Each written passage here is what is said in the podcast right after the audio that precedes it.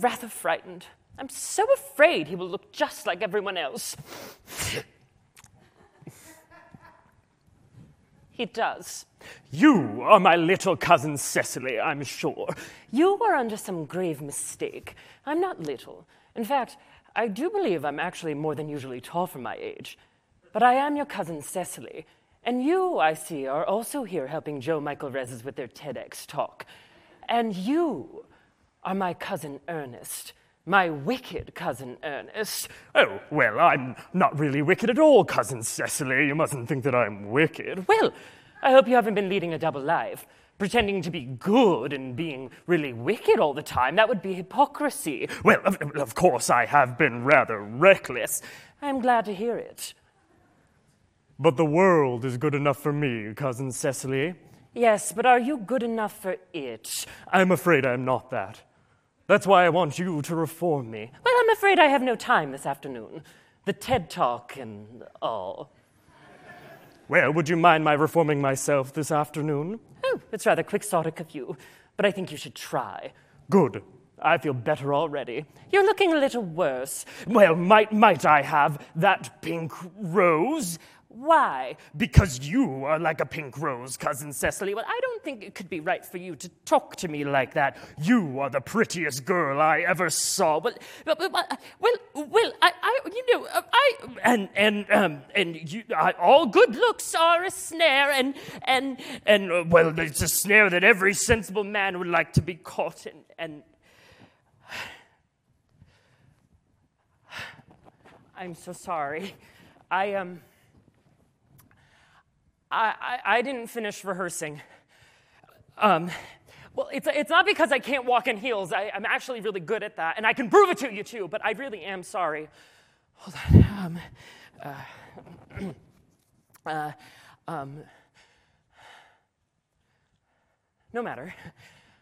No matter. Right. Right. Introductions. It's a TEDx talk. Right. Hi there. Um, my name is Joe Michael Rezes, and I'm a PhD student here in theater and performance studies. And I specialize in the study of queer identities as they maneuver and affect the perceptions of time in the performance of camp. You know, camp, um, sincerity in irony's clothing, um, making the kitsch feel like home, no? The Met Gala theme from 2019 that was thoroughly misunderstood by over 95% of its attendees? No?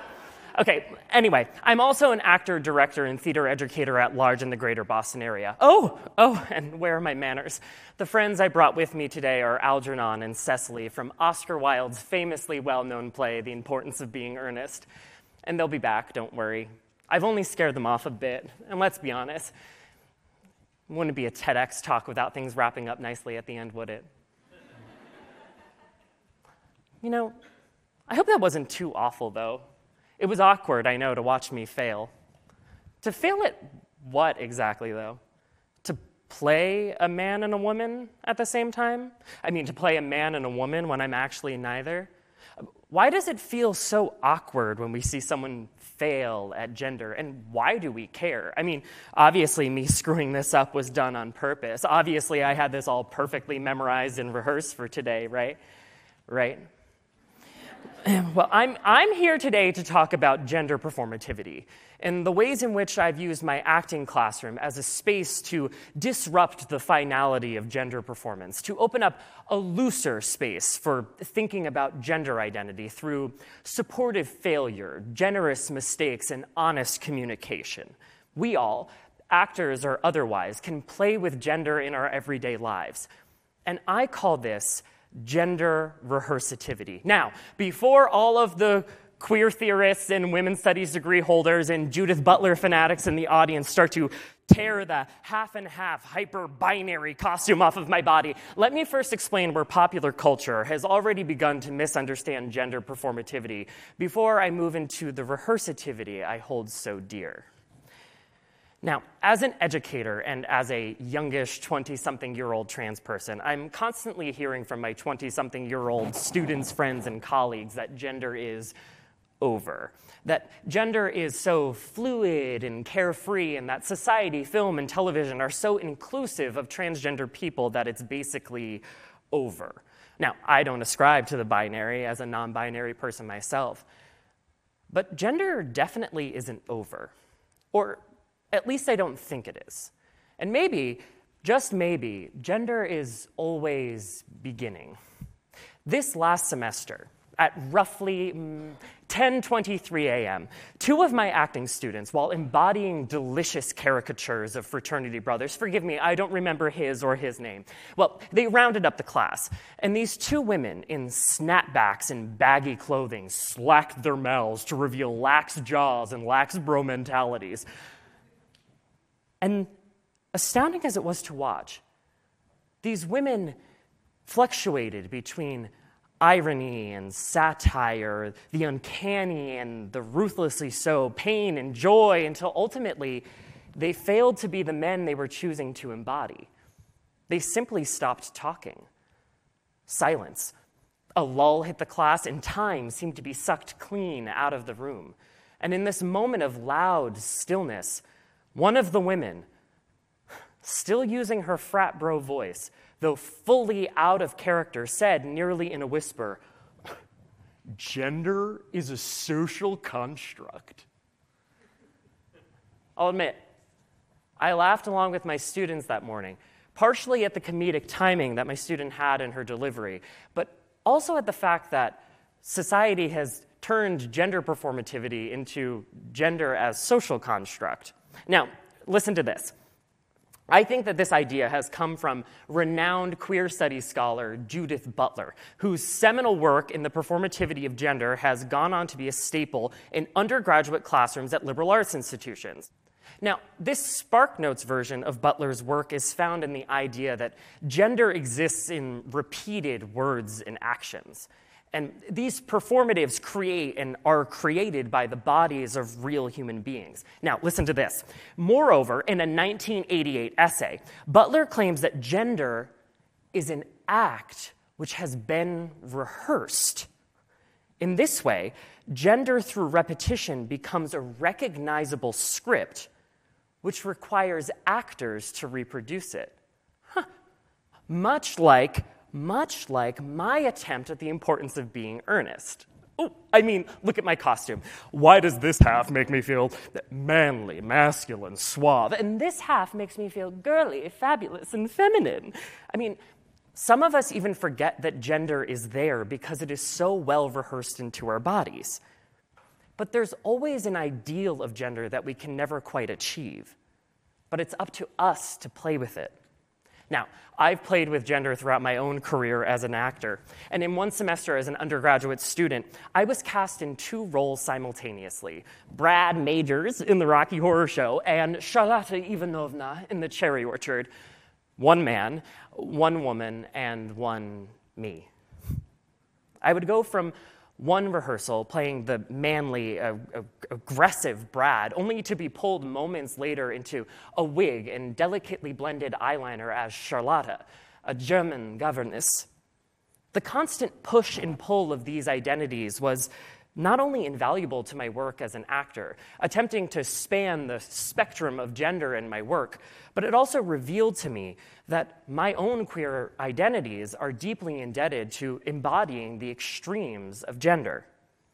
These characters held important facets of my identities, of my body, my daily pain, of my social interactions, of my memories, and rehearsing these characters allowed me to explore those identities which has opened up my need as an acting teacher to show the importance of playing with gender in rehearsal.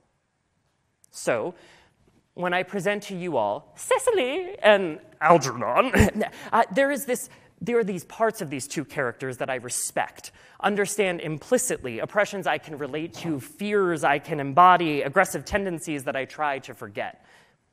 But there are also of plenty of characteristics with which I have no personal experience, nothing I can draw from. And sometimes, in a flurry of rehearsal, of reading a script, of creating a character, well, we, we make a mistake. Algernon's aggressive flirtation towards Cecily doesn't sit well in my body, or Cecily's calm demeanor, as written by Oscar Wilde, just doesn't sit right, and I literally trip up. Now, this TEDx talk is a performance in front of so many people, and it differs quite drastically from my classrooms in that regard, but there is such a recognizable pressure in our daily lives to perform our gender ourselves on a stage like this. Quite frankly, failure to pass as a man or a woman effectively is still dangerous for transgender and gender nonconforming people. And listen to this. According to the 2015 US Transgender Survey, nearly half of respondents voiced that they had been verbally harassed in the past year because of their gender identity or expression.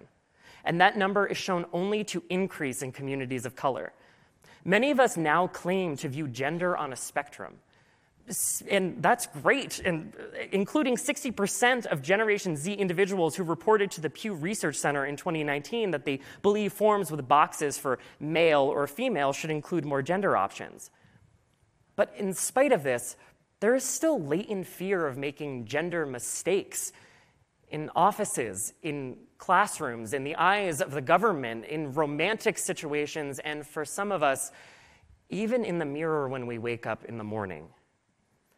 But our gender mistakes have the potential for something good.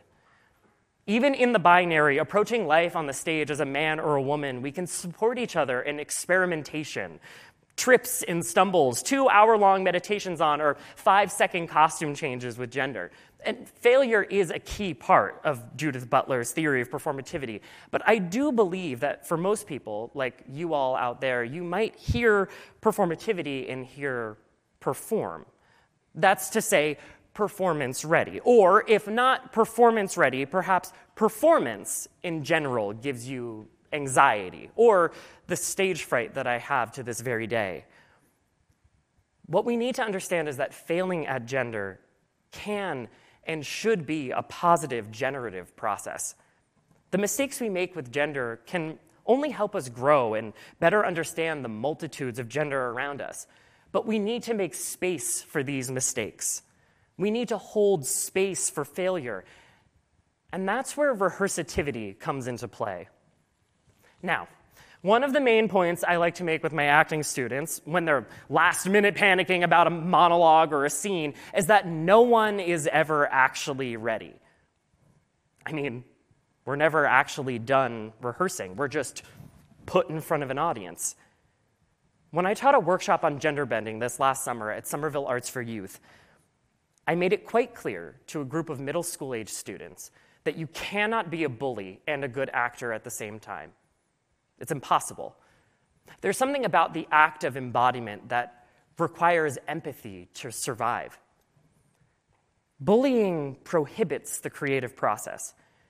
As these middle schoolers moved about the room, trying on the extremes of binary gender presentation, this dissolved into galumphing, laughter, parodying of stereotypes they see in movies and on television joy in the failure to understand gender. Even in my college students, an introduction to acting jumped on the opportunity to play with gender when I restricted their time to think. On Halloween last year, I asked my students to come to class in costume and to, well, to throw their hats into the middle of a circle, metaphorically and literally. And the only rule of the game was that they had to go into the center of the circle, take on a hat, pick a character, and then switch. No time to think. And it wasn't until two men in the class noticed no one running to the center of the circle that they jumped into the center, and one became a British chauvinist, and the other a high, high pitched, coy British lady. Time stood still. Laughter, mimicry, joy again in the failure to understand gender. That's the potential of gender rehearsativity. And I challenge you all to think of your days as mini rehearsals. Cultivate spaces in your life to explore gender. and allow other people to explore their gender. Fail at gender. I wish I could give you more tangible ways to go out and do this, but gender is funny like that. Gender is an act which has been rehearsed. Some acts more rehearsed than others. but gender is far from being perfect. And sometimes, just like in rehearsal, when we support each other in times of play, in times of joy, in times of pain, we wind up succeeding more than if we hadn't, fa- hadn't tried or failed at all. Well, I think that has been a great success. I'm in love with Cecily, and that is everything. But I must see her before I go. Oh, there she is. I, I merely came back to water the roses. I thought we were at a TEDx talk with Joe. Oh, well, they've gone to order the dog cart for me. Oh, are they going to take you for a nice drive? They're going to send me away. Oh, so we have to part? I'm afraid so. It's a very painful parting. Well, the absence of old friends one can endure with equanimity. But even a momentary separation from anyone whom they've just met is almost unbearable. Thank you